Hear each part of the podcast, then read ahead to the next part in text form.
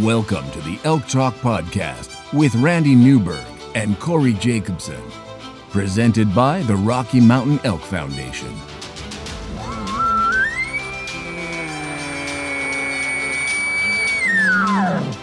The goal is what little you and I know about elk hunting, we share with people. I've got an elk building. It's like 120 yards away. What do I do? First off, the thought would never cross my mind when an elk's being 120 yards away to call anybody on a cell phone. All elk, All the time, only elk. only elk. Well, it's us having conversations. So we usually go down some rabbit holes, but If you hunt with Corey Jacobson, you will find the landscape is full of rabbit holes. We're just going to make this up as we go. and you look at it like, oh, that's a target rich environment. But if you're trying to single one out, a solo target there is much easier to go into than a, a big group. We record everything, so there's no BS and no lying, no faking it with us. Did we hit the record I button? thought I forgot to hit the record button. If you want to know something about elk hunting, this probably isn't the podcast to listen to. Should we give them a list of all the other Wow. podcasts where they might learn something? well, folks, we are here. This time we're in Bozeman, Montana. We are for another episode of the Elk Talk podcast with Corey Jacobson, and Randy Newberg, brought to you by the Rocky Mountain Elk Foundation. the Rocky Mountain Elk Foundation. And we're going to solve some really serious elk problems today. Wait, wait a minute. There are problems with elk? Well, let me restate that. We, Uh, we cause problems for elk. right. Last podcast, we we went way too long. how, how did we end up at almost two and a half hours in a podcast? Uh, people are in for a real. Uh, what, what's the word? I can't. Even, I, I want to say uh, treat, but that would have been way too sarcastic. Yeah, well, some guy called me and he said, "Hey, if I knew, knew I had to put in for vacation time to finish your podcast, Well, I got a message from a guy that said listening to you two talk was like listening to two women from back east gossip. really, Yeah, I didn't know whether he was meaning that as a compliment I- or. that'd be offensive to the women back east." That's what I eh? thought. so, I think what we ought to do, given it, eh, because we asked people for comments, right? And we got that. I don't know if it's thousands. I got hundreds of comments. Lots of emails and messages on Yeah. Instagram. Yeah. So people said that they wanted more consumable pieces. Yep. I don't know what consume to me consumable means like I eat it. Yeah. Uh, but I think what they were talking about is they wanted shorter, maybe hour long, hour and 15 minute type pieces. Yeah. A lot of the comments I got were, hey, I go to the gym and I spend an hour there. I want to be able to listen to a podcast on my way to the gym while I'm at the gym and be done, not have to go back and listen to half of one the next day. So that hour time frame seemed to be a lot of people are just saying that's that's ideal.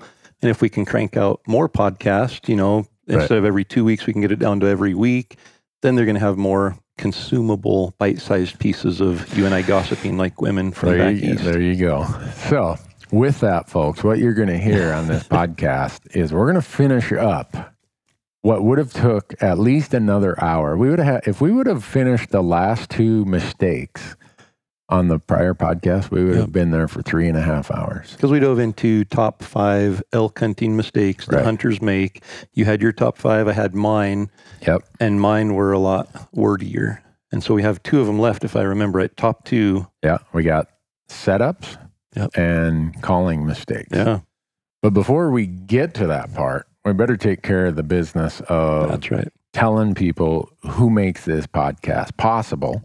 And in case they weren't listening in the prior podcast, I guess we probably ought to go through the list. We said who it was presented by. Yep, the Rocky Mountain Elk Foundation is the title sponsor of Elk Talk Podcast, and it's a good fit. Yeah. Hey, imagine that. Yeah. R- RMEF, Rocky Mountain Elk Foundation, title sponsors a podcast called Elk Talk. Yeah, RMEF.org. Go there and become a member absolutely. or a volunteer or and I say it in every episode, but if you're an elk hunter and not a member of the Rocky Mountain Elk Foundation, I would just encourage you to look into what their mission is and consider being a member. yeah. And what is their mission? Their mission is ensuring the future of elk, other wildlife, their habitat, and our hunting heritage. I mean, if you're an elk hunter, you have to fit in that box. Yeah. I can't believe I remember you. You really threw that one at me. Yeah, I knew you remembered remembered that. it. Gosh, It was almost like my social security number I was rattling off there.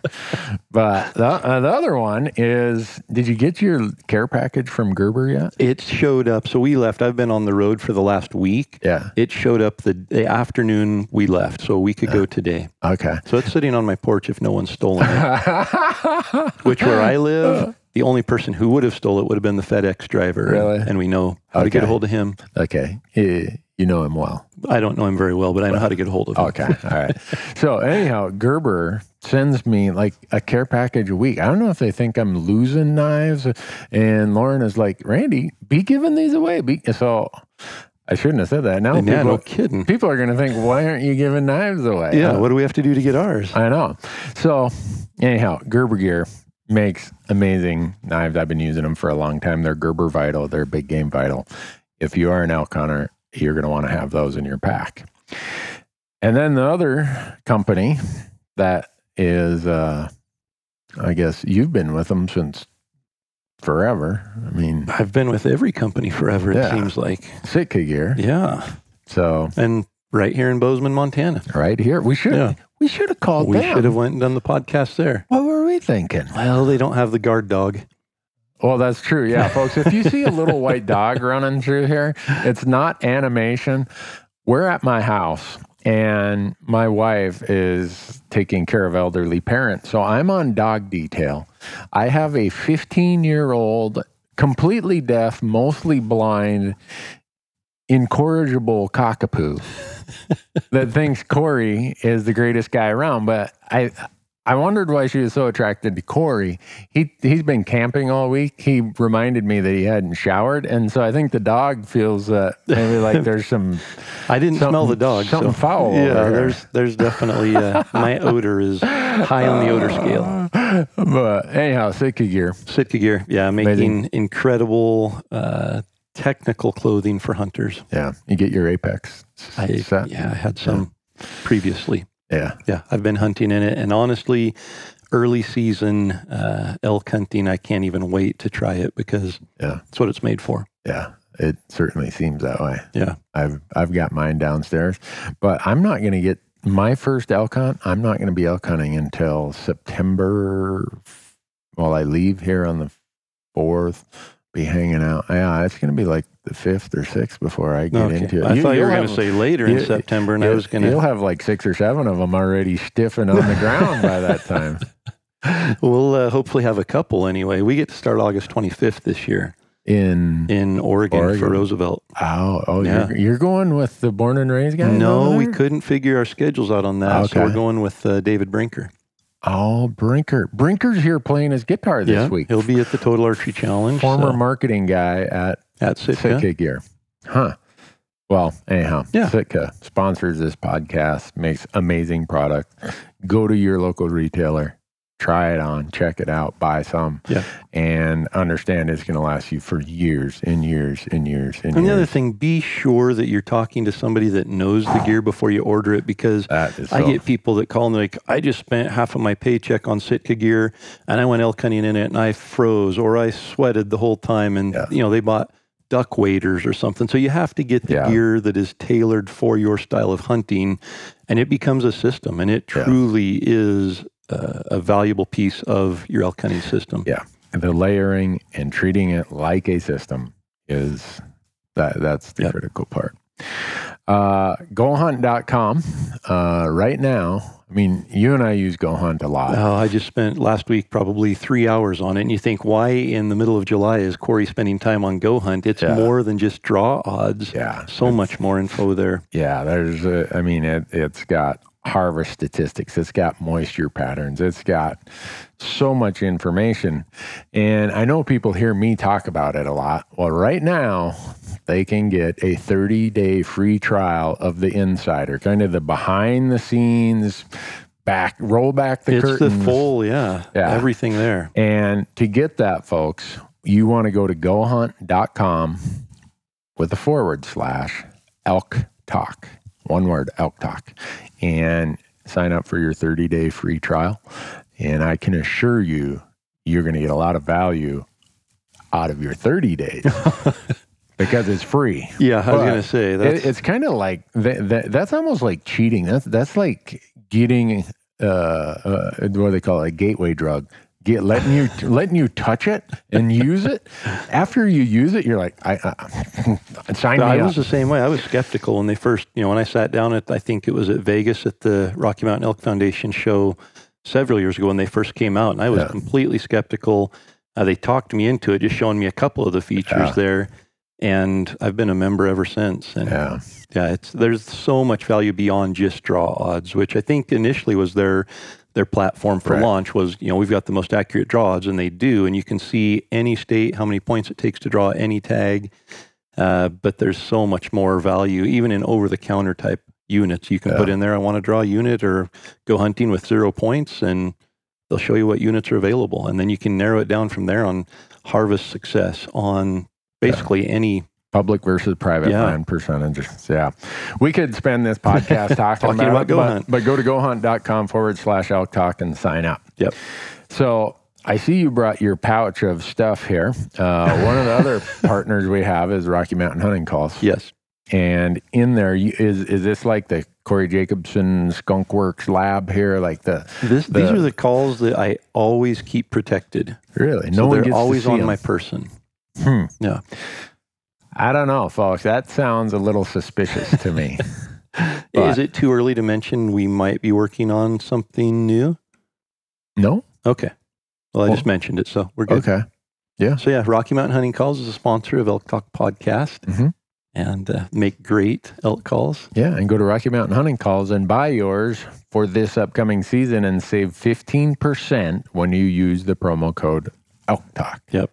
We're making this pretty easy. You know, I was just going to Yeah. say, even somebody like you and I Could can remember the promo code. right. Which, if we can remember it sitting here, and, and Randy doesn't have notes this time, so if we No. can remember it, you can remember it. That that's that's pretty that's a good way to say it. If I can remember, it's kind of like I said we. yeah, well, I know, but it's like the old Geico commercial so simple even a caveman could do it.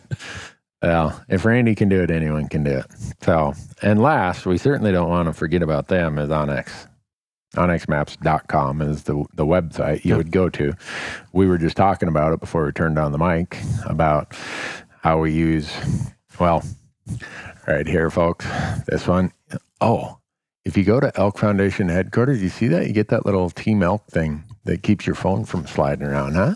What's that? Oh, a little. See that? That's more than a sticker. It's more than a sticker. It's rubber. Your Yeah. phone won't slide. When you take a sharp corner, your phone doesn't slide across the dash of your truck. So, for those of you who aren't watching this on YouTube and you're listening, Randy has a little anti-sliding pad on the back of his cell phone case. it says Team It Elk. says Team Elk. It's really sharp looking, and it Yeah. keeps it from sliding around. yeah, and but I still have a lot of cracks on my screen. Well, I've seen your truck after hunting season. Yeah. Anyhow, onX, I I'm the app guy now, uh, and I would suggest everybody go out, get the app, um, use it. Get the, you'll have it on your smartphone. Get it on your lap or your uh, desktop, laptop, whatever. Syncs up. You know, you put waypoints on one, they show up on the other. Yeah, We were in Glacier National Park this week. My 11 year old was with me last night picking huckleberries, and of course it's grizzly country, and he was getting nervous, and he said, "Can you pull up that little map on your phone and see how far from camp we are?" So I was able to pull it up right there and show him we're only about 300 yards from camp. We're okay here. Well, if if you uh, are are into what we are, I think they are. If they're listening, Yeah. public land elk hunting, you need the onX system. Yep. and they can save twenty percent if they go to onXmaps.com. no small discount. That's a that's a That's huge twenty percent. discount. Yeah, and you go there and you use promo code uh, drum roll. Elk Talk. Okay. There you go. so there you have it, folks. 20% savings at onX, 15% savings at Rocky Mountain Hunting Calls, Yep. 30 day free trial at Go Hunt. I mean, we, just gave them more than their Even if they, worth. I was going to say, even if they aren't getting any value from anything we talk about, yeah. we're providing some value there. Well, I'm I'm pretty sure that they're not getting a lot of value from anything I'm talking about. but so let's get to your two mistakes. Two Corey. mistakes. The two remaining mistakes that we didn't get to on the last podcast were setups and calling mistakes. Yep. Which do you prefer to go to first? You know, I think They're, they go hand in hand. Okay. And if you have a bad setup and you have good calling, you're not going to be successful. Okay. And if you have a great setup but you aren't on the on the page with calling, Mhm. you aren't going to be successful. So I think they go hand in hand. That you need both of them. Mhm. Uh, I think the setup comes before calling, so we can start there Okay. and kind of walk through uh, some of the mistakes and then how to correct those mistakes. Okay, so I'll I'll tell you, I, I this is, was Randy Newberg when he first started archery elk hunting. I'd hear an elk, I'd get 200 yards away, and I'd think I was going to call him in. And every once in a while, I'd stumble into one at 50 yards, and I'd think, well, I'm going to call him in, and I'd get behind a tree, like, oh, you know, kind of hide and seek, like when you're a kid. I mean, I'm thinking about all the things I was doing wrong. It's the, like I wrote the book on how to how to do bad setups. I think So, anyone who's elk hunted has a has at least a chapter in the book on how to mess up a setup. Yeah. So when you do it, I mean, you've done it so many times. What's going through your mind when you're at that point where, all right, we got to get set up because this bull is coming. Yep.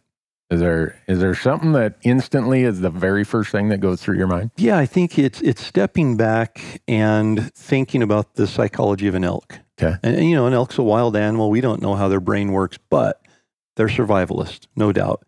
And when they come into a setup, no matter how good of an elk caller you are, no matter how deep in the rut they are, they're still thinking about surviving. And that setup has to at least make them feel like it's survivable. You know, if they there's there's so many things. We'll get into a lot of those, but that's probably the first thing. Where is the elk most likely to come in and feel safe? And he's not going to come through a big brush thicket. He's probably not going to walk across a wide open meadow. Those are things I look at initially and say, okay, he's not going to come there. He's not going to come here. Here are the three remaining areas he could come in. And which of those three is he going to feel most protected? And then, in addition to that, which of those three am I going to be able to either fool his senses or overcome his senses? So you you made some really big assumptions of knowledge there. Yeah. Because when I look at the landscape, I'm uh, I don't even I'm not good enough to know do I eliminate this or eliminate you because Yeah. you said okay you eliminate this open spot you Yeah. eliminate this that's just knowing the habits of elk that that allows you to quickly make that assessment You know, I wouldn't say necessarily. It definitely helps, but I think there's things that that you can learn about the habits of elk uh, without experience. Obviously, experience adds to that knowledge. But for instance, last year in Wyoming, we were doing the Land of the Free project with Born and Raised, and one o'clock in the afternoon, a bull bugles from his bed, which I love that scenario. We're above him, everything's good, except for the fact there's a wide open meadow, probably 200 or 300 yards across. And before we can do anything and react, that bull's standing on the edge of the meadow. Hmm. And I thought, we're hosed. You Yeah. know, that bull is standing there. He's surveying up above. He's looking for something. There's no way at one o'clock in the afternoon with bright sunlight, he's going to step out into that meadow. Yeah. And he did. He walked right out into it, straight across, didn't even worry about the wind, came on a beeline right up the hill to us. And that that's a gift. That Yeah. does not happen. Do not count on that happening but it, that that goes contrary to my thinking. Yeah. You know, my thinking is he's on the edge of that meadow. We've got the wind coming up to us, so we're good there. But in order for us to get around into the timber with him, we, we don't have a play. We Yeah. have to sit back and just wait. There's nothing we can do in that situation without taking a really big risk that that we're going to run him off. So, you know, that one was a gift that that broke the laws of elk hunting setups but for the most part, if you are in a really thick area and you've, you've you know you've got an open hillside that you're climbing up, the bull's got an open ridge he's on, but in between you there's a draw that's just thick with alders or some kind of tangled mess. That bull's probably not going to step down off of the ridge, come through that because he's making noise. He can't see. You know, the only thing he's got then is his nose if he can get a, an approach. So yeah if that's the case, I'm thinking if he's going to come in, he's going to have to go around that big patch of brush or that alder thicket, and he's going to want to use, his nose exclusively. So if the wind's blowing uphill, I've got to set up above that. And so it's just all of those different aspects that go into his three senses his sense of sight, his sense of sound, and his sense of smell. And I've got to make him comfortable, feel like he's able to use all those things. He's coming in, he's able to see where that sound's coming from and not get nervous. And at that point, when he can see where the sound's coming from, I'd better have had a shot as the shooter out there. Uh, for sound, as he's coming in, he's going to be stopping and listening. And so I'm going to want that caller back behind making noise, raking trees, breaking branches to hold his attention, make him feel like I know exactly where the danger is if that's danger. And now I can circle down below it and use my nose to see if it's danger. As the shooter out front, I'm set up to take advantage of that. So all of those senses come into play and that's really how an elk stays alive is through their senses so as i'm as i'm picking that setup i'm thinking about those three senses Mm-hmm. and making sure that as the shooter set up out front you know i guess probably need to step back definitely use the two man setup a shooter and a caller setup If at all possible. yeah and and we can talk on solo strategies here in a bit because i think that's important as well It is. um, but basically, use the same concept. You've got a shooter out in front that the elk doesn't know about, and a caller back behind. And if it's a solo setup, you've just got to play both of those parts in that same way. he doesn't know you're the shooter up front, but he knows you're the caller and he knows where you're at behind. So we, we can get to that Okay. uh, in more detail. that's going to be interesting. Yeah. So, a lot of times, uh, it, it, there are obstacles between you and the bull. Yeah. Maybe it's uh, like you were saying, there's a, a deep spot with some alders, or maybe it's just he's comfortable because 80 yards over there, there's two little fingers that come off the ridge. You're on one and he's on the other.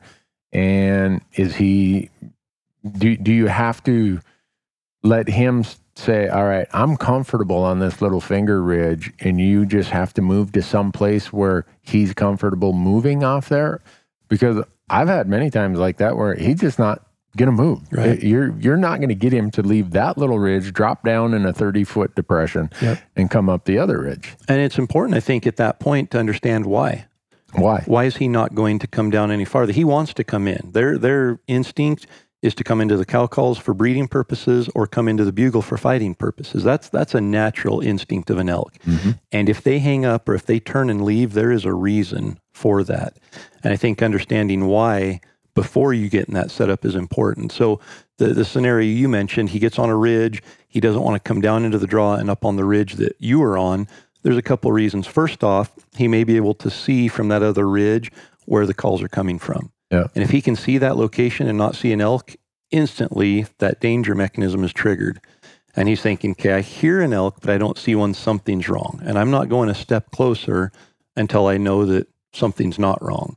And at that point, that's where they hang up. And it's usually that 80 to 120 yards, which is the crutch of most bow hunters, getting them that last distance. Yeah. So the caller's setup is just as important as the shooter's setup. You've got to be in a position where that bull has to come to a certain point, meaning inside the shooting lanes, before he can see where the calls might be coming from and, and get nervous.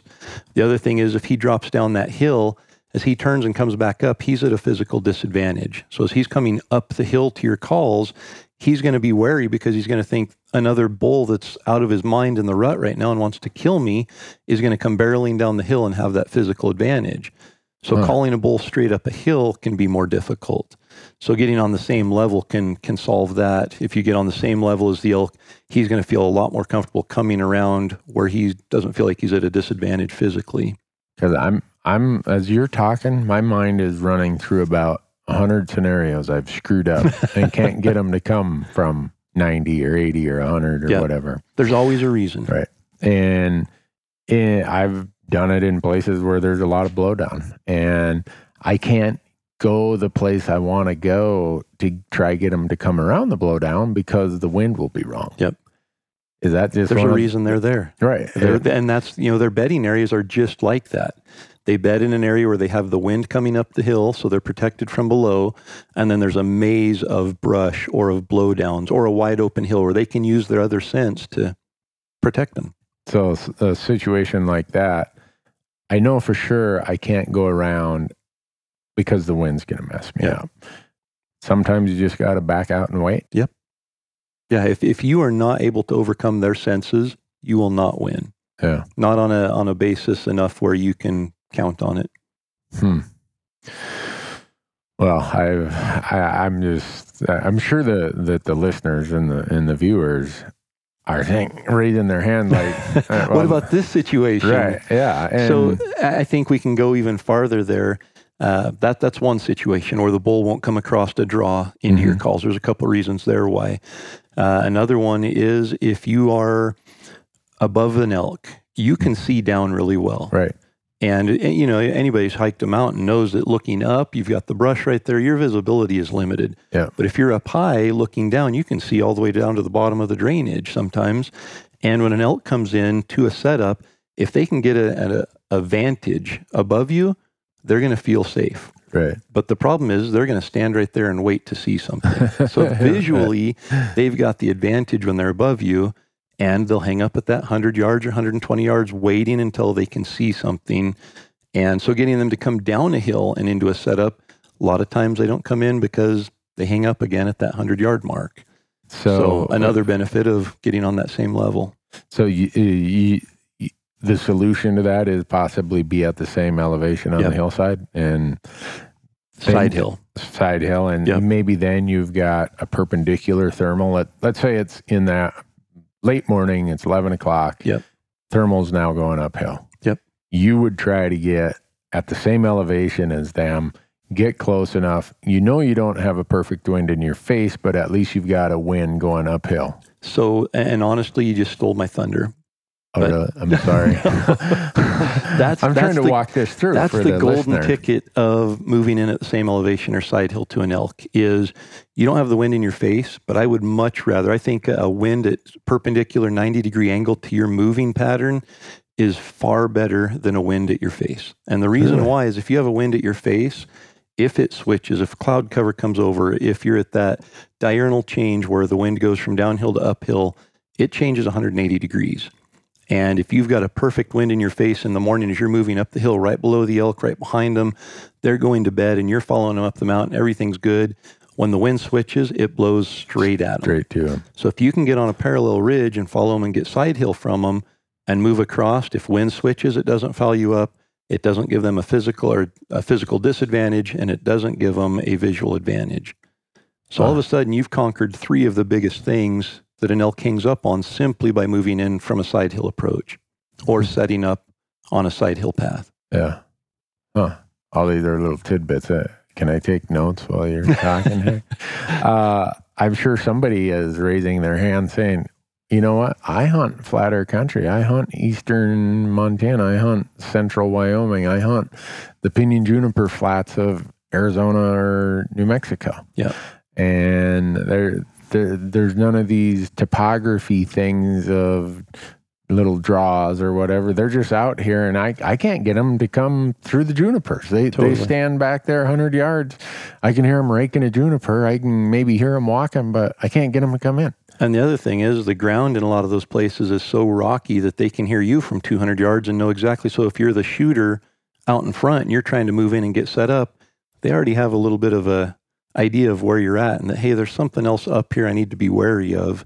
So it does. It takes more uh, just attention to how to get that elk to come in closer, Yeah. and maybe that means the caller and the shooter are farther apart, and you've got to pull that bull through a an area where he's comfortable, where you have more cover as the shooter to get set up. See, Yeah. because as someone who rifle hunts a lot, Yeah. when I'm all right, there's a bull over there. Yeah, I, I'm trying to be quiet, but if I got to make ground, I'm not all that quiet Yeah. because I got the advantage that if he's within 300 yards, I'm going to shoot him. Yep. With a- Archery, he's going to. I mean, they probably hear me in rifle season. Yep. But they're just they just kind of stand there like where they're they're assessing right. where's the danger, where's the noise. Where's my best approach to go in to feel protected with my senses and still get an eye on what I think is a really sweet sounding cow? Yeah. Yeah. Hmm. So it, uh, it just takes, in every situation, it's going to be a little different. Yeah. But it, all comes down to the elk senses, making them feel comfortable without giving them a true advantage.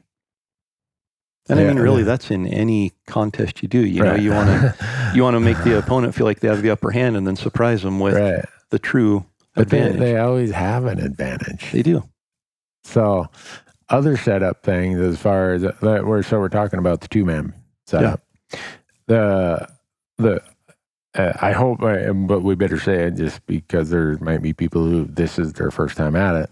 You always the the caller and and the shooter they don't necessarily get in a straight line where you connect three dots the elk, the shooter, and the caller. Right.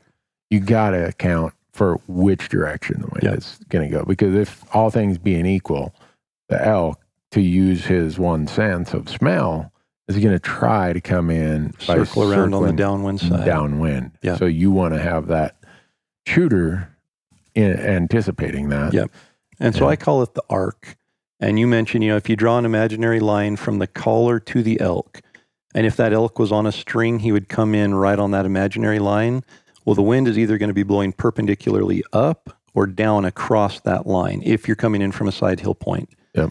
And he is going to circle whichever way the wind's blowing. So if it's midday and the wind's coming up, he's going to circle up above your setup to come in. And again, he's going to have a, a visual advantage. So he's going to feel protected by his sense of smell and his sense of sight. And he's going to feel comfortable coming in. So that bull is, is highly likely to come in.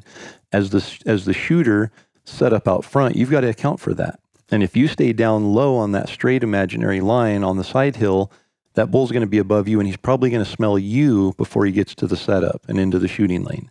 Yeah. So you want to account for that and get up a little bit higher, like you mentioned, offset. So I just draw an imaginary arc. You know, you have the straight line from the sh- from the collar to the elk, Yeah. and then you draw an imaginary arc uphill if the wind's blowing up, or downhill if the wind's blowing down. And as a shooter, set up on that line, and it's you know, people say how far should it be? Sixty yards off the straight line? Should it be twenty yards? Find that place where the bull's going to be most comfortable to come in. If there's a beautiful game trail that's thirty yards below, he's going to walk that Yeah. and you just need to be set up below that game trail.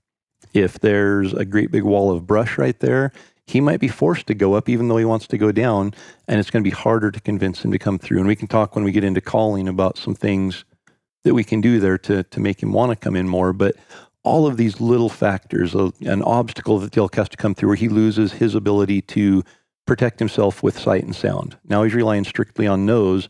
He's probably not going to give up that direction and not circle downwind if he can't if he has to come through thick stuff. Yeah. So just keep in mind the ARC, ARC, it also stands for always remember concealment. Think about the three senses that an elk has when you set up. Make sure that he's going to be comfortable using those senses. And if he's not, whatever sense he's going to use, you have to take into account that sense and make sure you're overcoming it.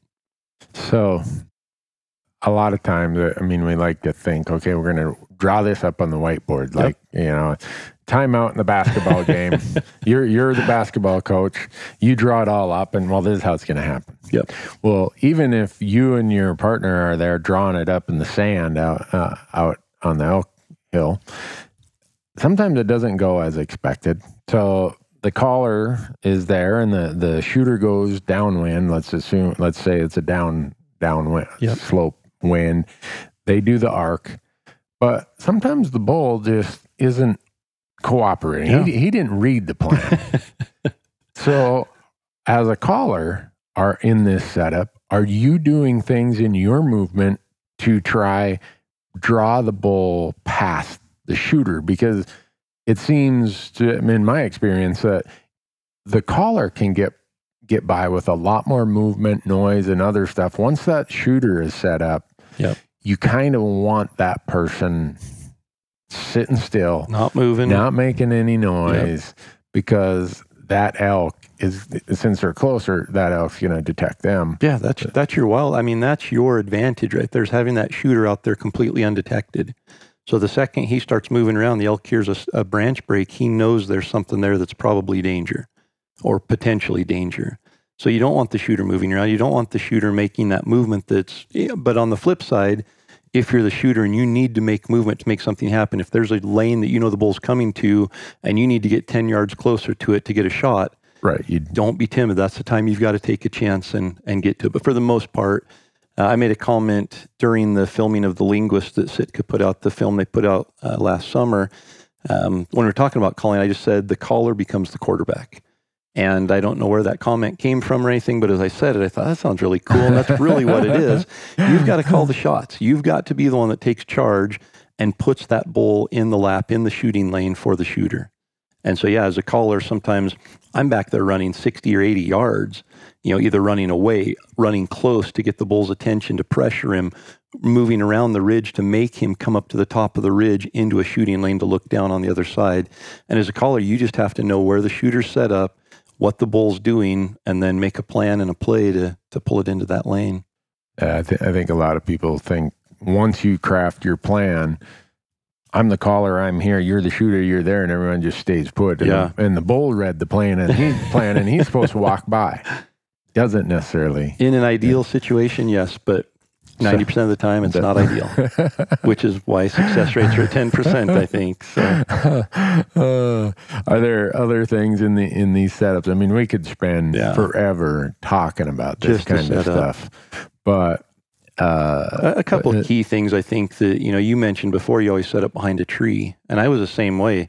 Yeah. You want to hide from the elk. When the elk comes Right. in, you don't want them to see you. right, So the first thing you do is you get behind something and you just eliminated 99% of your shooting, shooting lanes. lanes, So yeah. if you have only 1% of your shooting lanes open as an option, you have to hope the bull comes in from behind you and surprises you and there's no longer an obstacle there. And now you've messed that up as well. So set up in front of obstacles, set up in front of a tree, set up in front of brush, in front of rock. If you have camouflage that breaks up your outline, which if you're wearing camouflage, it should be breaking up your outline yeah, set up in front of something, let the camouflage do its job. At that point, yes, you are exposed and elk are going to pick up on your movement. So you've got to make strategic moves, draw your bow at the right time, uh, take a step at the right time. If the bull turns his head, if his eyes go behind a tree, he's not going to see you. But if his eyes are exposed and he's 30 yards away, broadside, even if he's looking straight forward, they can see 270 degrees Right. with their eyesight, with their eyes set on the side of their head. So even if you're 35 yards behind or 35 degrees behind that elk, you raise your bow to draw, he can see that even if he's looking straight away. yeah. So keeping in mind that movement's the key there, strategic movement, draw your bow at the right time. That's that's important. the probably the one thing I notice, and, and I watch this in other hunters, and this gets to my waterfowling days, is shade. Yeah. I mean, I've seen people try to set up out in the wide, wide open of the sun. There's a tree there, or there's a brush there, and they are in full lit area. And maybe sometimes that's there's nothing you can do about that. It's just how the setup works and who's coming from where. But it just seems that the shade can helps your camouflage work even more effectively when you set up. Absolutely, especially when it comes to movement. And you know, you, you're if you're out in the sun and you're exposed, your bow has metal on it. You know, there's just there's things that will reflect sunlight, and even clothing. You know, it's not like it's reflective, but if there's a light color in that pattern, elk are going to pick up on that if it's illuminated by the sun. And so, like you mentioned, getting in the shade, if you if it's at all possible, is just going to camouflage you better. Yeah.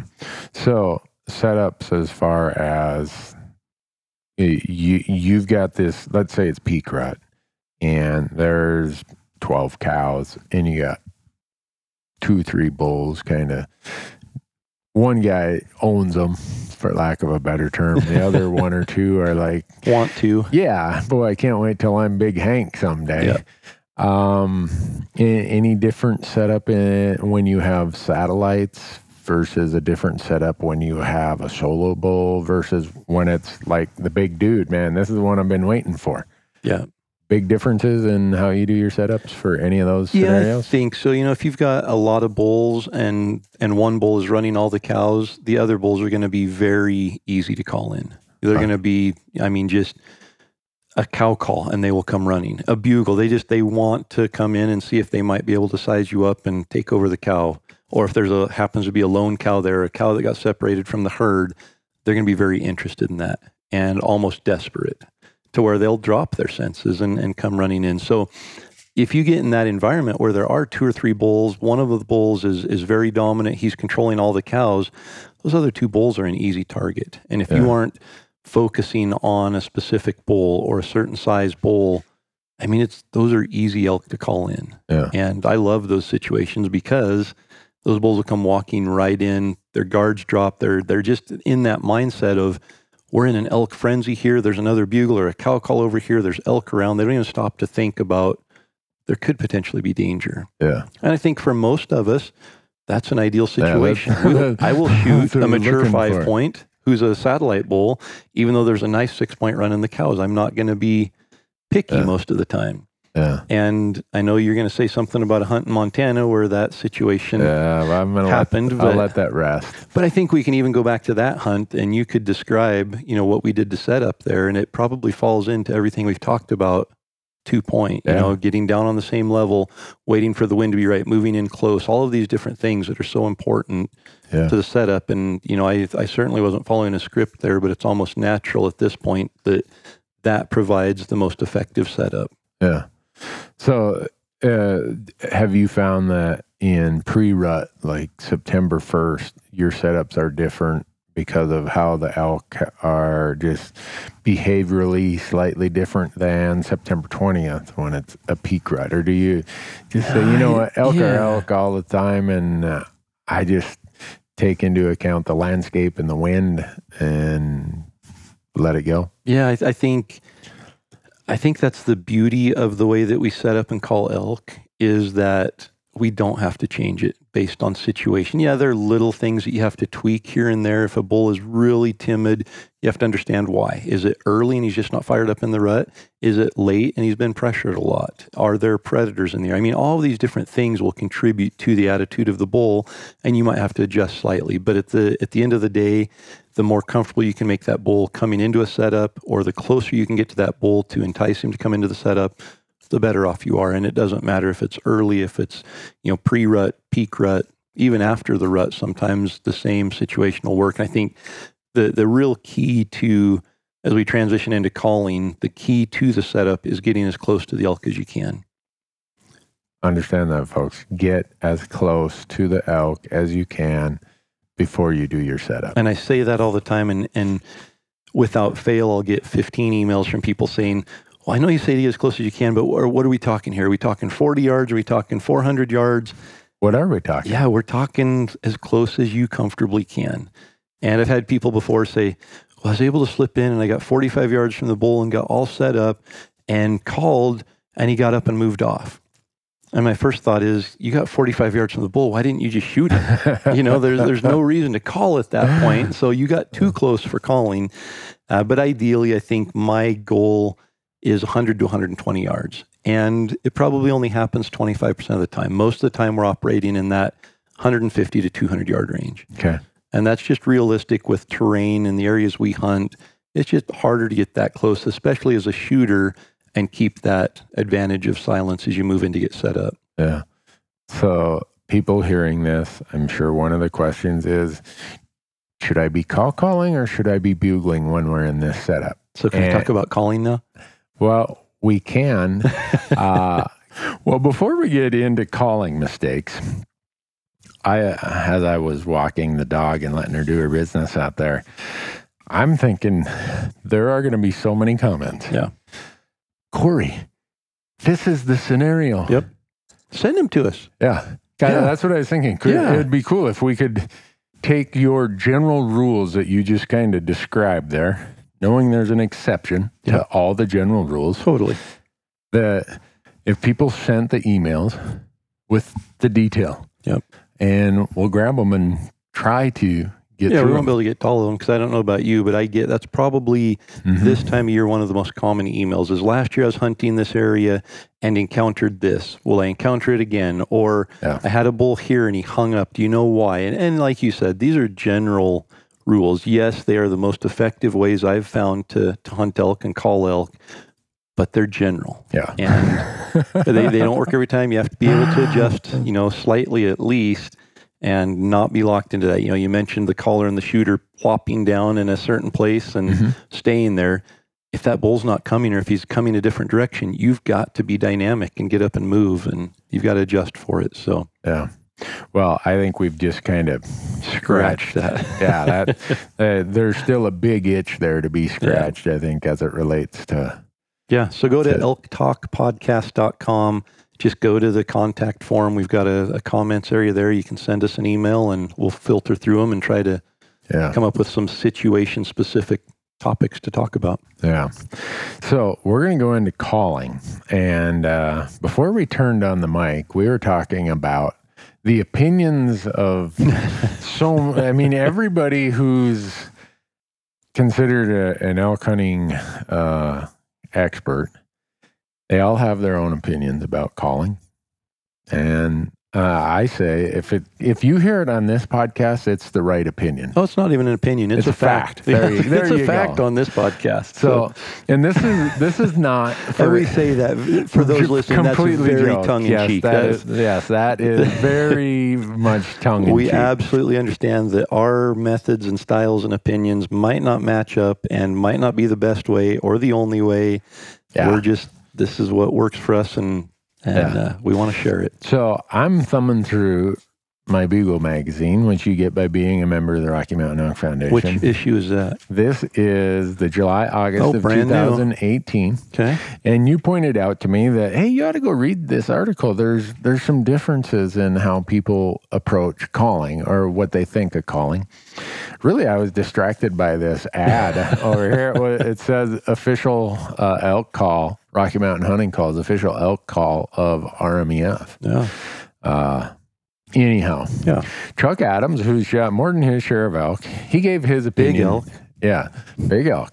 He's he gave his opinion about it, and I'm going to read it. Not and and this is Chuck's a great hunter, and he's accomplished a lot of things. But I'm I'm doing this for the sake of people to understand that if you ask 50 hunters their opinion about calling, you're going to get 150 variations Yeah. of different answers. All the way from zero tolerance to Right. me running my mouth continually with an elk call during September. so here's what Chuck says, and I'm partway through the article here. It says, Think before you call. As I've discussed before in this column, many elk archers call too much with unrealistic expectations. The super success enjoyed on promotional videos and TV shows by bow hunters hawking diaphragms, grunt tubes, and calls might seem astonishing. But you should know that much of the success is filmed on game farms or in lightly hunted private ground. If you try the same raucous calling on public land, the only thing that you're likely to encounter is a deafening silence or other hunters. Modern elk can recognize fake calls from hundreds of yards away. Sure, a younger rut crazed bull might even run into your call, but not very often. Even if your well practiced calls sound great, it is painfully easy to call too much and call too close to a bull. Real herd bulls usually space their bugles or grunts at least 5 to 10 minutes apart, often even less frequently. And when pressed at less than a 100 yards, these hunter shy creatures usually drift away. Most really successful bow hunters I know bugle from a distance to locate bulls, then shut up and rely on limb raking, cow calls, and widely spaced bugles or grunt only as a last resort if they cannot silently sneak in on the elk. In my experience, you will get more and better shots at elk if the animals never know you are in the neighborhood. And so I, and there, we joked and said that, our opinions are the right opinions, but uh, the point of it is everyone's hunting experiences bring them to a different Totally. conclusion about calling. Um, calling is something you excel at. Uh, I don't know if I excel at it. I absolutely love it. Okay. Wha- Whatever We'll- we'll go term with we that want. for All right. now. However, we want to say that. And so I didn't bring that up to say Chuck's wrong or Chuck's right or whatever. It's just that that's he said in my experience. That that's yeah, what he said. And, and all you know, Chuck is a great guy, and I've met him. I hung out with him. Um, absolute wealth of knowledge, and the things that he has done for archery and bow hunting is you know unparalleled. Uh, but I disagree with him pretty strongly there. and and I, I preface it with that because he was pretty bold in a couple of his statements there, and he said something to the effect of "real herd bulls only bugle every five or ten minutes." yeah. Or he said something about the real successful bow hunters I know call very little. Yeah. Um, those are some pretty bold statements. Yeah. And I think in some areas, open country of Montana, yeah, you're not going to call a bull from 600 yards away with very sparse cover, Right. um, and you aren't going to be able to get closer to them other than spot and stalk. And if you give up your location, they're going to be watching and they're going to be hung up there, and it's stalemate. So, Right. in certain terrains and for certain hunting styles, absolutely, he's right. But to say that most really successful bow hunters I know only kill elk by spot and stalk and call very little, uh, I would definitely challenge that. now, with that being said, if you are targeting a 400 inch bull, Yeah. it is true that by the time the peak rut kicks in, calling in a mature bull like that that's been around for nine or 10 or 11 seasons, that has an established harem of cows, that his only purpose for being with them is to breed and then leave, that is a very hard target to call in. There is no doubt Yeah.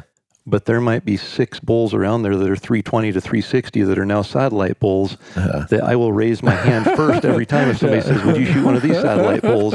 So, if that's the case, if you were targeting a specific bull, which Chuck Adams, I think, has killed two world record Rocky Mountain elk with a bow, Right. um, he's obviously targeting a trophy animal, a specific size, age class animal, and calling might not be the most effective way to hunt that particular animal. Yeah. I would counter and challenge to say that you can be more successful calling an elk if you do it the right way than trying to spot and stalk one for 90% of the hunters out there. Yeah. And, you know, I was talking to my 11 year old and he was just saying, I really want to shoot an elk this year. And I told him, you've got to shoot your bow a lot. And he said, why would I want to archery hunt? That's harder. For me, it's not. For me, archery hunting elk is easier than rifle hunting elk. Uh-huh. And it's because they call.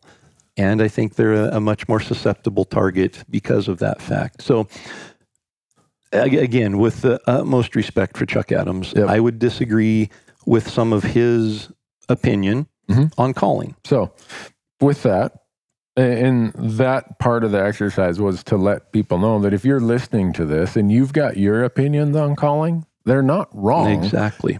They're your hunting experiences have brought you to these opinions and, Yeah. and these perspectives. And if you don't have an opinion about it yet, listen to ours There- because there it's the go. right one. All right, we're, we're, we're here to win the election. We're, No. we're, we're here to dominate. We, we want this opinion to be the opinion accepted universally across the elk hunting world. That's right. All right. So even going a step farther with that, there are five or six other individuals that come to mind that have an opinion on calling, Mm-hmm. and they call a lot and they call very effectively, but their calling style differs from mine. Yeah. They're not wrong. Right. I'm not right. You know, this is just what works for us. And I, I think for, for the listeners, if you can glean something from what we're sharing about calling, and it's an aggressive style of calling. It's a in your face, fast and furious. Yeah. It's but it's there's nothing more exciting. But if you can glean something from that and take away something from what Chuck says about listening to bugles and shadowing the herd, spotting and stalking from there, or keeping the animal just talking as you move in closer. If you listen to someone else who has a different style of calling and uses a different approach and maybe breaks down the sounds of the elk into several different uh, categories of communication. Take what what makes sense to you there. Take what makes sense from what we're saying.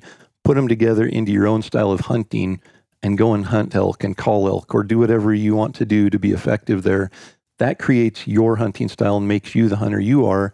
And that's all we're trying to do. We aren't trying to say you have to hunt just like us, and if you don't, you're on a different team. There's no teams here. We're Yeah. just trying to make you successful on your team. So, that all said, That was a big disclaimer. that, that was a big disclaimer, but that's all right. Um, the uh, and I'm going to just pick some of the points Chuck brought up about how often a herd bull calls every five to ten minutes. You call. I've hunted with you. You call a lot. We've been into groups where here's the guy who owns the cows. He's calling every 45 seconds. If, if you get him wound up, y- you and him are having a heck of a conversation. Yep. And I And think that comes down to terrain a lot. You know, I know where Chuck hunts is a lot of the more open country, where Mhm. it's more uh, conducive to spotting the animal and spending hours moving in to get in close and get in position to get a shot. And in those cases, the same reason that you can't call effectively is the same reason that the bulls don't need to call a lot. Mhm. They are able to visually keep track of the cows. They've they can establish dominance over another bull simply by seeing the other bull. Whereas the areas that I prefer to hunt are thicker timber, where the elk are going to be more vocal because they're talking to each other. They might not be able to see each other until they're within 30 or 40 yards. And so they're using their their vocal communication to build up to that encounter. So uh, you're very aggressive caller. I've hunted with a lot of people. You're definitely on the spectrum of passive to aggressive. You're redlined over here on aggressive, and you you're proud of that, and you should be. Uh, and it's a ton of fun. It is. It, it is. Uh, it's it's just a lot of fun, even though it's exerting to keep up with you as you're just going here, call, here, call, here, call. you, you're not. that's that's just in the locating phase. Right. So, the, which gets me to the, to, to where, where I'm going with that is, you don't just walk through the woods and wait until you hear an elk and say, "Oh, there's one." You're trying to coax these bulls into saying, "Hey, I'm over here. Yep. Want to play?" Yeah. Is, is that kind of like the very first step? It is. And I think it's a vital step because if you want to call in an elk, you have to find an elk that's calling. And there's no other way to say it. I mean, yes, you might get a silent bull to come slipping in cautiously to check you out in a blind calling setup, and, and we'll use those early seasons sometimes. Uh, but for the most part, if you want that vocal interaction with an aggressive bull that is coming in to rip your head off, which is what makes the situation fun, Yeah. you've got to find that bull and you've got to get him talking. And there are times that there will be a bull that is just tight lipped for whatever reason, but there are ways to get him to talk. And there are, you know, a handful of methods. Uh, in the University of Elk Hunting online course, there's a full chapter on, uh, I forget what we call it, but some supplements to calling. And a lot of it revolves around just getting an elk to be vocal. Yeah. And you've got to get an elk to be vocal to use my calling style effectively. Okay. There's just, I mean, it, it has to happen. He has to talk in order for me to be able to execute. Yeah.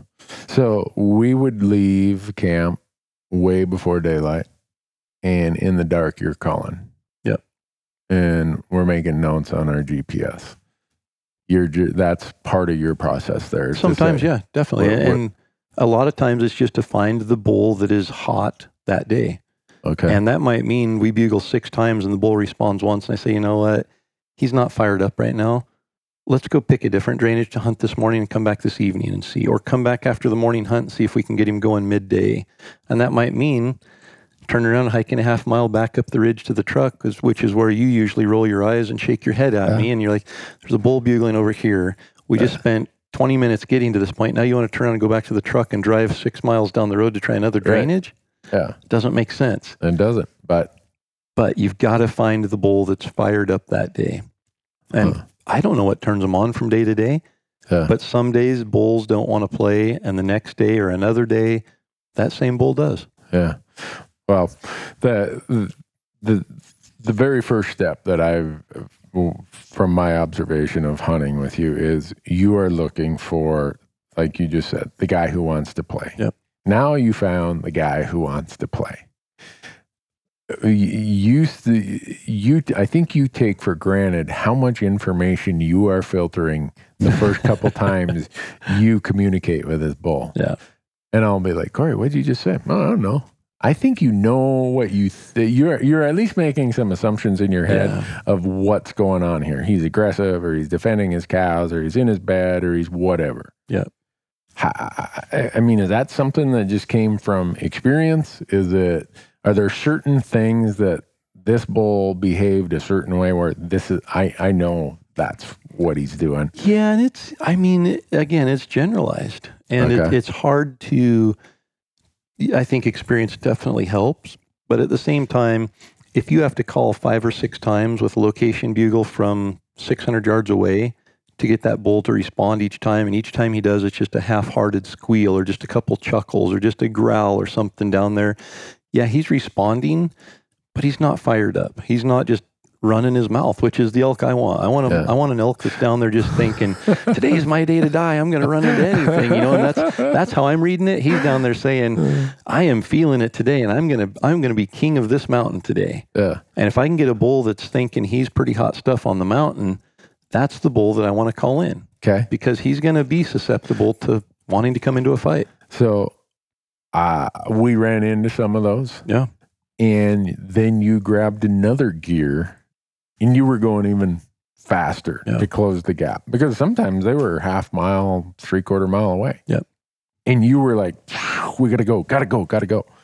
And you were cutting that distance by, you were getting within 200 yards with a lot of times not even calling again. Yep. Just you, I don't know how you were assessing it, but Yeah. you, you'd go long distances without calling and you'd just be listening and off we'd go. You'd listen, off we'd go. Totally. And if that bull is making noises on his own, if he's bugling on his own, I will keep going in until I can get as close as I possibly can, just based on him talking. Usually that's not the case. Typically he's standing there listening, going, Is he gonna talk again?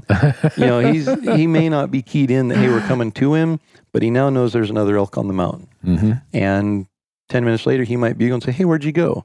Or he might be standing there going, I just heard a branch break. I wonder if that's, you know, a grizzly bear or that other bull. And so hunting in areas where there's predators, they're probably not going to be as vocal on their own. You get in the peak rut, they're going to be far more vocal on their own, but again, harder to call in. So it's just all these different dynamics that you kind of have to filter through of what's the timing of the rut? Are there predators in the area? Are there other hunters? Have they been pressured? Is it early? Is it late? Is he, you know, does he have cows? Does he not have cows? Are there a lot of bulls in the area? High bull to cow ratio? All these things that, you know, I'm trying to filter in and really read the the psyche of that elk and get inside his mind and think, what's he thinking right now? So you realize how many things you just rambled I know, and there could be a podcast on each one of yeah, them. that you're trying to. You said I'm trying to filter all this. yeah, The listener, me, and the listeners are like, "Well, that's great, Corey, but let's tell me about all I know. those things." So, I I hope the listeners will email us and say, "All right, smart Alex, you Yeah. rambled off all these things. I, I'm here to learn." So maybe Tell- tell maybe me what we need to come up with is is like a decision tree. there you go. We're sitting here. Here are the ten factors that, that I'm filtering through. If it's early season, if the bull doesn't mm. have cows but he's a mature bull, if the wind's coming uphill, if he's 600 yards away, yes, yes, yes, yes, it filters down to this is the next step. And I think there really is probably a decision tree like that that goes on in my head that I just haven't actually diagrammed out. Maybe we need to build an app. They're right there in the mountains. Yes, check, check, check, check, check, submit. All right, here's the next play. So the the way we got into this is you did not finish this in the last podcast about and that podcast was about mistakes. Yep. So we're on the topic of calling. Yep. We've started down some trails, some paths here that I'm sure in the next podcasts of however many we're going to cover Yep. more of this stuff. Calling mistakes. Yep. What I, I think with what I've said, it leads to a couple primary mistakes. Number one, people hear an elk bugle, they drop their pack, they kneel down, they get set up right there at 400 yards away. yeah, and they think And it's going to come in. and I know I was guilty of it for a long time. I let out a bugle from 400 yards away. The bull answers. I wait 60 seconds. I let out another bugle, the same bugle. The bull answers. I wait 60 seconds. And we do that for 15 minutes. And then the bull slowly turns and walks over the ridge away from me. I think, oh, he's got cows and he's a herd bull and he's bugling and running, which you hear everybody talk about. Yeah. And so I think that's probably the, the number one mistake is we hear an elk bugle and we instantly drop down in that scenario, in that situation, and try to call that bull in. And there's so much more that needs to happen before that. The second thing is we don't know what to say or when to say it. Mhm. And so we get into a situation where we're close to the elk now, but we're just in that bugling match where it just goes back and forth. We're just volleying communication and we don't know what we're saying and we don't know what we need to say to I get don't. that bull to come in. Yeah, that's why I ask you. Yeah. What, what did you just say? And my dad was, he's the one I credit for giving me that, um, I don't know, I, I guess the big picture, stepping back, instead of saying, you're a great caller and you sound just like an elk, but you suck at calling elk in. you know, I mean, that's, that's really what was going on in his mind. I know. Uh-huh. He said, What are you even trying to tell the elk? Huh. And it made me stop and think, Well, I'm just trying to tell them that I'm calling and they need to come in. but they have to have a reason to come in. And I think through the years, I've realized there's not really very many reasons that an elk's going to come into your calls. What are those reasons? There's only two that I think of, and Mhm. they ha- and it's natural. It's an instinct for them. They either want to fight the bull because they think that they need to establish dominance, or that they're a more dominant bull, or this bull has cows that they need to go in and steal. So that the fight, or there's a cow there that they want to breed. Flirting. Yeah. And if you can convince them that you're a cow that's lonely, that they have a chance of, of hooking up with, they're going to come in. Yeah. If you convince them that you're a bull and that you're challenging them to fight and they have some, some chance of beating you in that fight or some reward for beating you in that fight, they're going to come in. Outside of that, an elk has no reason to come to your calls. Uh, uh, so it sounds like he was that those elk are like I was when I was in college about at I use Tw- that 20 analogy 20 all years the old. I'm like, oh, there's some over there. Well, there's a pretty big guy. I got those ones. No, I don't care. Yep. Walk in there, get a few teeth shook loose. Oh, that wasn't a good idea. Sorry, every had once, take a drink every once in a while, though, he wasn't the one piping up to attract me. It was, it was one of the, you know, it was like, man, I'd like to dance with her. Yep. And you know the just whoa. And as we graduate from this topic of elk calling mistakes into actual elk calling tactics, which Yeah. I'm looking here and we're at an hour and six minutes. So Yeah. our listeners are out of patience right now and the treadmill is shut off and he's standing there Yeah. wiping the sweat off of his forehead. So we can't get into that. But when we get into that, I'm going to bring up your exact example of when you were 20 years old. Because if you will treat elk hunting and think of it from that same perspective, elk, they have, they have that fight or flight. They have a, a rush of adrenaline and testosterone that they can't control. And when you think about anything you could do to either convince a girl or to convince a guy to fight you, convince a girl to come to you or a guy to fight you in college, Yeah. the exact same approach is going to work for calling elk. Really? Yep. I wasn't really good at getting the girls to come to me, but I was really good at getting the guy mad enough to come and fight me. And maybe that's why I'm so effective at calling in bulls that want to fight. because I was probably that that uh, mouthy, obnoxious I- person that I- pushed the right buttons. I and- got a few scars here to prove that I opened my mouth, when I, but I still I do an inventory. I still have all my teeth, so Perfect. That works. But anyhow, to, to these mistakes, it's that uh, you know you calling you- mistakes it's it's not being you know the the setup initially you need to be close so i think too many people start off too far away not knowing what to say or how to say it or when to say it and again i simplify everything Mhm. i'm an engineer i don't know if that's why i don't know if it's my mentality i look for the easy way i, I don't know but i know i simplify things if i look at three ways to do it my first thought is what's going to be the most effective way Mhm. and then which one's the most simple way yeah. and if it's not the same, I take the most effective way and simplify it to make it simple. and when it comes to calling, that's the approach I take. It's it's very simple. Mhm. And I want it to be simple because I make enough mistakes in simplicity. Yeah. And if it's complicated, I will mistake myself out of any chance of success. Yeah. Well, uh, for me, what happens is I don't know enough about what I'm saying. And so I easily get flustered. I easily lose my confidence of Yeah. what I've done. And you kind of throw your hands up in the air just because of lack of knowledge and understanding of, all right, back to your point or your, your dad's point of what am I doing to get that elk to come in? Yep. You know, just trying to sound like him isn't going to necessarily get him to come in. Trying to sound like the classic drawn out bugle Yep. isn't necessarily going to get him to come in. There's got to be a purpose with what I'm doing. Totally. And part of that, is- as as and this has taken me a long time. I mean, I'm still such a novice at it, but every time I make these incremental little steps in my knowledge, it's because I've stopped and thought about why am I doing this? Why? Yep. Uh, I, I'm not going to impress anybody, so uh, why? What? What am I trying to accomplish here?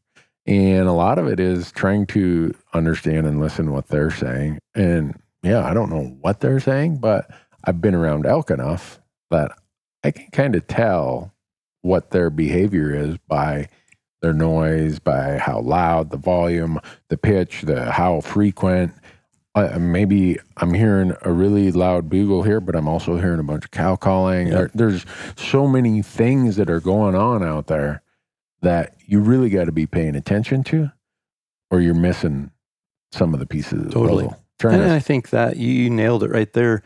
That's that's bow hunting. That's elk hunting in a nutshell. If you aren't paying attention to what happened and trying to analyze why did that happen, you're not learning. I mean, you really aren't. And you mentioned two words that I think are so critical: knowledge and confidence. And I really think we had a T-shirt at one point that said "confidence equals success," and confidence comes from knowledge. Right. So for sure. you start with knowledge and add as much knowledge as you can, you're going to be more confident in that.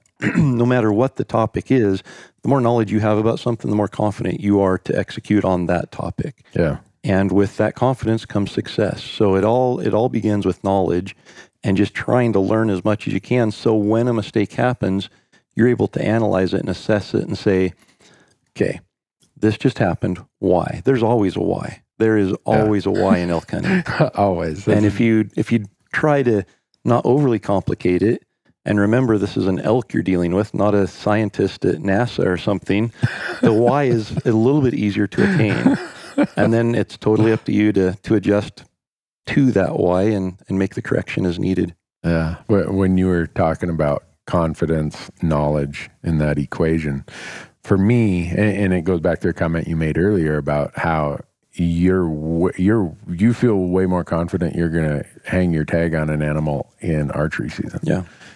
Me, because my greatest amount of knowledge is in post rut and late seasons.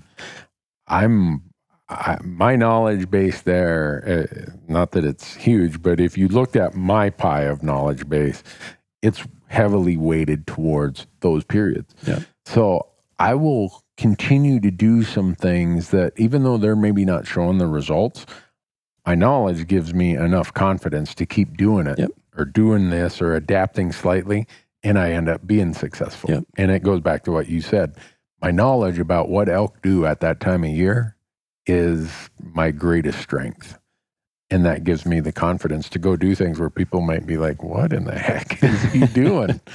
but and again that's what it comes down to is doing the thing that you're confident in and having enough encounters or enough opportunities to know that you're going to be successful because it's not going to happen the first time every time. Yeah. And you mentioned, you know, you're going to go out and do things that people look at and say, why are you doing that? And you're going to do it and eventually be successful. And hopefully that eventually happens before the season ends and you before your days of that hunt end. Yeah. And for me, it's the same way. If I have, if I can get six call ins, if I can get six elk that I think are committed call ins, I'm pretty confident we can fill a tag. Yeah. And there was a point where I would have far more call ins than that in a season and not even get close to getting a shot. Really? And so it's just a matter of continually fine tuning and honing in on that process and that sequence or strategy that you use, your style of hunting that makes you effective. Uh-huh. in just about every one of these podcasts, you're going to hear me talk about the uh, the the the tendency I had to not invest in my knowledge Yeah.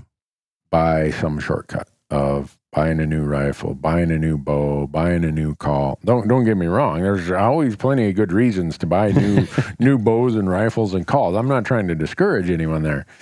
But eventually you reach the point where you understand that I have to invest in myself. Yep. I have to invest in my knowledge, my understanding of what is that elk trying to do. He's trying to stay alive today. And he's going to go to bed tonight and he's going to wake up tomorrow and he's going to try to stay alive tomorrow. Yep. In its most basic fundamental formula, that is what is an elk is trying to do every day, every minute. He's trying to stay alive Absolutely. and you just, it, it required me to understand and learn more about okay how what does he do each day to stay alive what's their behavior what is what are their needs what's Yep. what's what's going on in that elk's life and the more i learned about elk all of a sudden you start filling more tags i quit buying gadgets and gizmos and started filling more tags. So. Yeah. Well, we did a survey. I, I don't remember if I mentioned it in the last podcast, but at Elk 101, a broad survey to a lot of elk hunters, and the most successful hunters in that survey said that knowledge and experience were the number one factor that led to their consistent success. Yeah. And they were the only group interviewed or surveyed that put that as number one, either number one that would lead to success or that they needed to improve upon to become more consistent. No other group mentioned it but the consistently successful group. And they recognize that it's their knowledge and experience that contribute to their success. Yeah. So, is that enough on elk calling mistakes? Or, Oh man, that's probably enough on mistakes, but man, Okay. I'm all worked up now. I want to talk about elk calling. All right. Well, well, let's let's not just slow Well, down. I mean, we don't have another we- hour here. We probably Oh, better do it in another episode. Right, that's what I'm saying. Since you already got the the crowd, they're probably right now on their phone saying, "Corey, this is what happened. I did what you do, and it didn't work." Yep. That's we're, we're, we we got to just kind of stay down this path so Yeah. that they understand what worked or what didn't work. Because you've you've never called or never heard an elk bugle that you didn't kill, right? I've never heard an elk bugle that I didn't want to chase. There you go. That's a better way to put it. There have been multiple ones that I didn't kill, more than I can even count. And you know, and that's what you know. We're we are by no means professional. We are by no means uh, what I would consider highly effective. No. We just keep going and persevere. And That's the fun part of it. I, I, I think if you, I had success every time I went out there, I'd get bored with uh, it. would I'd quit learning. The challenge, the intrigue would, would go away. But Yep. there are times when I go through these drought, kind of drought, dry spells where it's like, you know, I could use a little success here to, to kind of throw me a bone, you know? But, Yep. uh, oh well. Well, folks, thanks for listening. Uh, we got a list of other things here. Corey is he he brought calls, he brought everything to Montana. So I have, we got to have some podcast where you do some calling. yeah. is that was that the plan I hope so. on the next one? Yeah. Maybe not the next one, but I, Or- or yeah, at some point one. I'd love to Okay. at least see if we can peek out the audio Sure. sensors here on the equipment. Oh, I'm sure we can. I mean, uh, that's what we have editors for. Know? Good luck working with this one. no, I'm. Uh, we're here. We're gonna record at least one more, I think, and Yeah. then uh, we're going to the Total Archery Challenge in Big Sky this Yep. weekend, and gonna hopefully sit down with a few other people and discuss a few other topics. Yeah, but before we do that, I got to talk about this uh, project. We're picking. We're we're getting a lot of good nuggets out of Bugle magazine Uh, here. there are nuggets there. Yeah. So I don't know if people understand that their what is it, thirty five dollar membership or whatever level of membership or their volunteerism goes to these kind of projects. Yeah. But this one, if you hunt the San Luis Valley in kind of south central Colorado, down by Alamosa area. Uh, I don't want to get too specific because it'll get run. But when this project came up, uh, I was aware of it and I heard about it. I'm like, oh my goodness, what kind of deal? That that would be like classic. So it's called Middle Creek, and what it is is there was this BLM road that went up this drainage, and then it crossed private, and there's all this beautiful elk country back there, but it hits private. And there's no easement through private land on that Uh, no. piece. So, uh, this Middle Creek project, the Elk Foundation bought 24 acres and it secured and permanently improved the access to another 8,500 acres.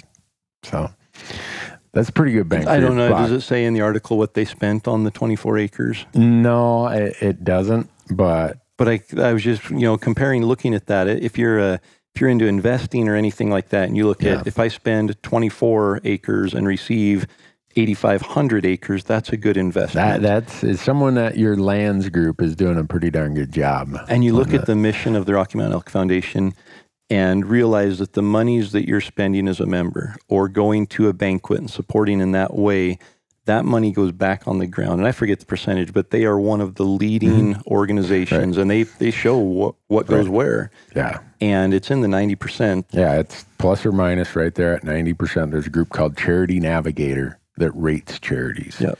And the Elk Foundation is always getting, I think it's five stars or Oh, yeah. whatever it is.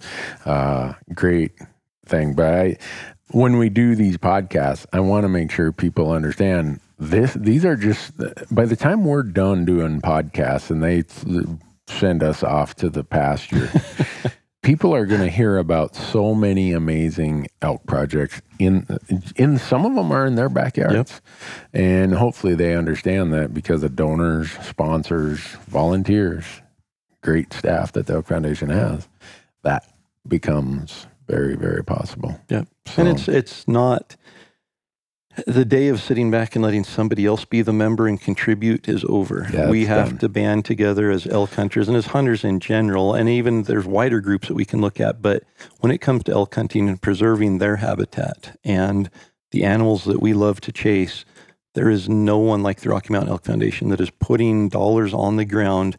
In that case, 24 acres they purchased. They Right. own 24 acres of land that they used to open up 8,500 acres of public land that was already there but locked up. Right. And- And, they didn't have to go and buy that 8,500 acres of land and use that much money to gain all of us access to that. That's huge. And those kind of things are things we need to step back and look at as elk hunters and say, I want to support an organization like that. yeah and that 24 acres then they gave it to the federal agency to say you manage it we don't Yeah. And we're, we're not in the business of owning and managing lands. So, question of the week from Sitka. This one's going to be pretty, I hope it's simple. but whenever you ask an elk calling nut a question about calls, I, I get this question all the time. I've got it a couple times in the last week is do you prefer a diaphragm call or an open reed call or a bugle with the built-in reed? I know what your answer is going to be, I think. but pluses and minuses of each. Yeah, and there are. So the the three styles you mentioned, there's a diaphragm call which goes entirely in your mouth, and then you use a tube to amplify it. The tube also acts to uh, help scale, help with the back pressure, help the diaphragm operate. So it's not just a volume thing. The tube's really an important part of that system. Uh, the other option is an open reed, which is primarily a cow call. So it's got a soundboard with a, an open reed that you blow across, and that vibration produces a cow sound. And the, the benefit of that is for somebody who can't use a diaphragm call, uh, the open reed call still gets you a very realistic sound. It's more than just one dimensional. You can get a little bit of variation in it, so it's a good option. The third option is the the system where it's an external call. You basically blow on it, it produces the sound, but they're so one dimensional. You basically have the same sound over and over. You can't chuckle with it. You can't get the emotion into it. But if you can't use a diaphragm call, that's that's really your only option. But hands down, the best way to go is to spend time and learn to use a diaphragm for several reasons. Number one, it's the most realistic call that you're going to use. You're going to Yep. be able to make any sound with it. It's going to sound the most like an elk. The second thing is if you're a bow hunter, it's important to have a call that's hand free. Yeah. You know, if you're at full draw on an elk and he walks into your shooting lane, I remember hunting with you in New Mexico and we had a bull walk through a shooting lane. And if I remember right, you didn't have a call in. I And so I think Committed you, I think cardinal. you tried to whistle. mistake. I think you tried to whistle at it, and Right. your lips were dry, and so it came Yeah. out more of a. yeah, yeah. and by the time you got the whistle, the bull had walked through the shooting lane. Yeah. So, having as a shooter, having a diaphragm in your mouth so you can be at full draw and cow call to stop the bull is is so important. If you're using an open reed cow call and you're trying to put it in your mouth and cow call with it while you're at full draw, there's a train wreck and possibly a trip to the hospital that's going to ensue. So, diaphragm uh, calls are are absolutely the way to go. They're the hardest one to learn to use. Mm-hmm. But I think again, it goes back to that putting time in, investing in yourself, investing in learning how to use and, and operate a, a diaphragm call confidently is going to pay off huge dividends for years to come. Yeah. Well, that's the Sitka question of the week. Thanks for answering it. I wish we would have had the camera rolling when I walked up to Corey very sheepishly. I knew the mistake. It's like, oh, I can't believe I didn't have my diaphragm in my mouth. And I walk up to Corey and he's like, why didn't you shoot? I'm like, I couldn't get him stopped. He said, I didn't hear you call. I'm like, um, I'm, I was trying to think of some good excuse because I know what an amateur rookie mistake that was. So I just kind of looked down, kicked the dirt, and said, I didn't have my diaphragm in my mouth. I think when you caught up to me about three miles later and I finally talked to you again, I made sure you had a diaphragm still in your mouth. Yeah, that was, yeah. I'm excited to get Dirk Durham on the on the podcast with us because he could probably share a few Yeah. experiences like that. I've thrown him under the bus a lot. Mhm. I think Oh. he's probably primed and, and ripe to throw me under the bus a little. Oh, that's good. We need some of that. So, uh, folks, as you're listening to this podcast, we're trying to be what I will call the seasonally appropriate in the content. Yeah. Like right now, everyone's thinking about archery season. the rut's coming up. Yeah. So as we get through archery season, we'll start shifting more to rifle hunting and, and other things. And after all the seasons are done, we'll probably start talking about equipment and gear and tag I was applications. just going to say, and, yeah. uh, all Where are we kinds going of to hunt? stuff. Uh, so I think we got a wrap here. Yep. Thanks for listening, folks. Appreciate it. Till the next time, go and have a lot of fun. Go shoot your bow. Yeah. And practice your diaphragm elk calls.